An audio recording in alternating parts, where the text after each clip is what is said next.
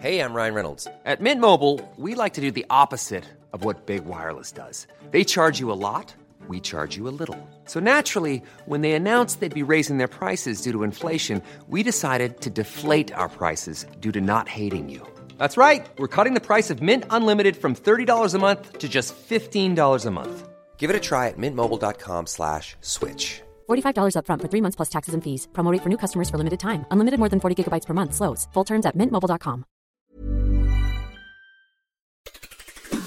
On today's Smart seven, Rwanda ruled out by Court of Appeal, Spycops report slams undercover practices, and lots more. It's Friday the thirtieth of June, it's International Asteroid Day, and happy birthday, Catherine Ryan. The Smart seven. It's news, but not the news.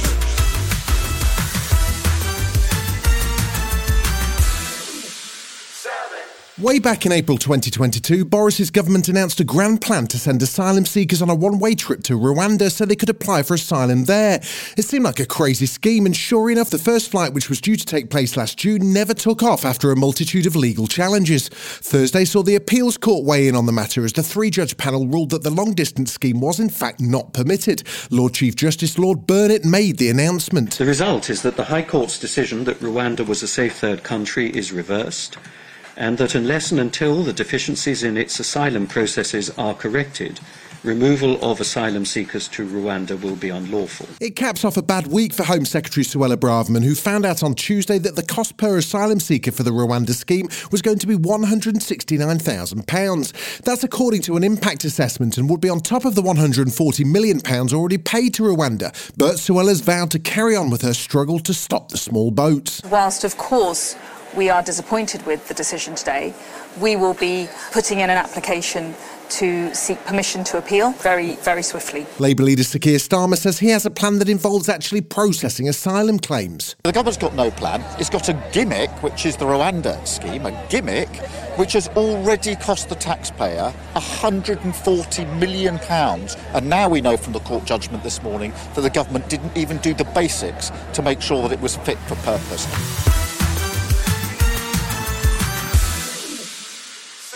Boris is now banned from the Commons after the Partygate report, but the Privileges Committee aren't finished yet. They published a list of seven Tory M Ps and three peers whose behaviour put the system of checks and balances at risk. The list includes some of Boris's best buddies, including Nadine Why Can't I Be a Lady Dorris, Sir Jacob Rees-Mogg and Priti Patel. Leaders of the Commons Penny Mordaunt says there'll be a debate on the report, but it's a serious matter. It is in this House's interest that we have such a committee, and it is absolutely vital that members of this House are prepared to serve on such committees. So uh, we are very happy to uh, bring forward that report. Shadow leader of the House, Labour's Thangam Debbonair, is hoping the man who missed the last vote takes a stand this time. It's about time the Prime Minister showed up and showed some leadership. If he doesn't stand up for standards, what does he actually stand for?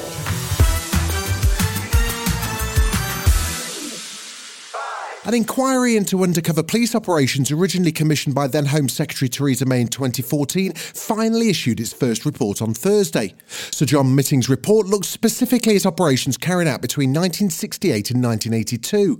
The practice of inserting undercover officers into primarily left-wing groups appears to have resulted in absolute chaos, with at least six undercover officers having sexual relationships during their covert deployments. The officers also used the identities of dead children to create their undercover personas, and the report concluded the whole practice should have been stopped over fifty years ago. Commander John Saville of the Met Police says undercover work is a legitimate tactic, but apologised to those involved. To the benefit of hindsight, there should have been more care taken in relation to the groups that were being uh, infiltrated. What was going on uh, forty years ago bears no resemblance at all to how undercover policing is now in twenty twenty-three. Activist groups speaking outside the court says the Spycops saga's gone on for far too long. The shocking reality has at last been acknowledged. The results of the inquiry so far are devastating for the police, the security services and government.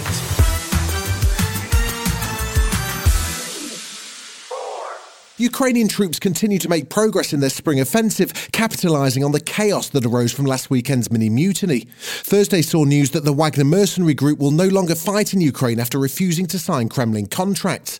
Meanwhile, Vladimir Putin made a rare and bizarre public appearance in the streets of the Russian Republic of Dagestan as he looks to shore up his image as leader. European leaders are meeting in Brussels in advance of July's NATO summit, and President of the European Parliament Roberta Metsola says that whatever's going on in Russia, the E U will continue to back the Ukraine. What we can be certain about is that Ukraine must remain our number one priority. Our policies are working, Putin is weaker, and Ukraine is efficiently fighting back. Still to come on the Smart seven, Lewis Hamilton gets cranky in Austria and Liam Neeson has transport issues. Right after this. Quality sleep is essential. That's why the Sleep Number Smart Bed is designed for your ever-evolving sleep needs. Need a bed that's firmer or softer on either side? Helps you sleep at a comfortable temperature? Sleep Number Smart Beds let you individualize your comfort, so you sleep better together. J D Power ranks Sleep Number number one in customer satisfaction with mattresses purchased in-store. And now, save fifty percent on the Sleep Number Limited Edition Smart Bed for a limited time. For J D Power twenty twenty-three award information, visit j d power dot com slash awards. Only at a Sleep Number store or sleep number dot com. Welcome back. This weekend sees the Austrian Grand Prix, Red Bull's home race. Max Verstappen basically has the championship in the bag at this stage, but fellow Red Bull driver Sergio Perez was ill on Thursday and missed the media round. All the talk was about Ryan Reynolds and Rob McElhenney's investment in the Alpine team, but there's been no sign of the Wrexham boys in the pits as yet. Meanwhile, Lewis Hamilton was sounding cranky about Red Bull's dominance as he called for a ban on how soon teams can begin development of next season's cars. I think the F I A should probably put a, a time when everyone's allowed to start developing on the next year's car so that no one can get an advantage on the next year, because that sucks.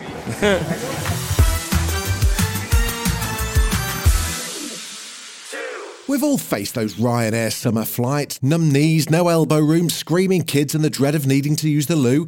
Well, what about a T V show that takes you through all that in real time, but with Idris Elba?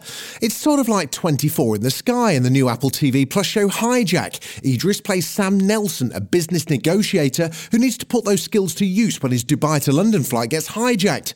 Despite some critics describing it as Luther without a coat, Idris says he enjoyed doing something a little bit different. I wanted to play Sam because he's an ordinary guy in a really weird situation, and he's a human being with really, you know, the need to want to go see his family. And I just wanted to try and characterise that. I play characters that are tough, you know, sort of masculine, toxic. This is a guy that's just scared.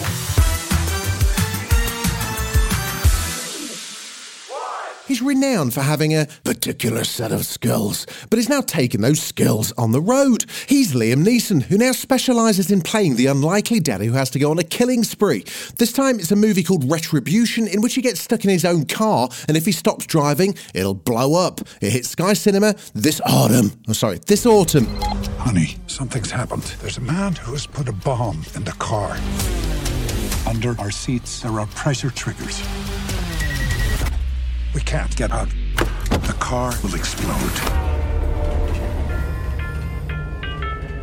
We're here. Listen very carefully, or I kill you. Open the glove box.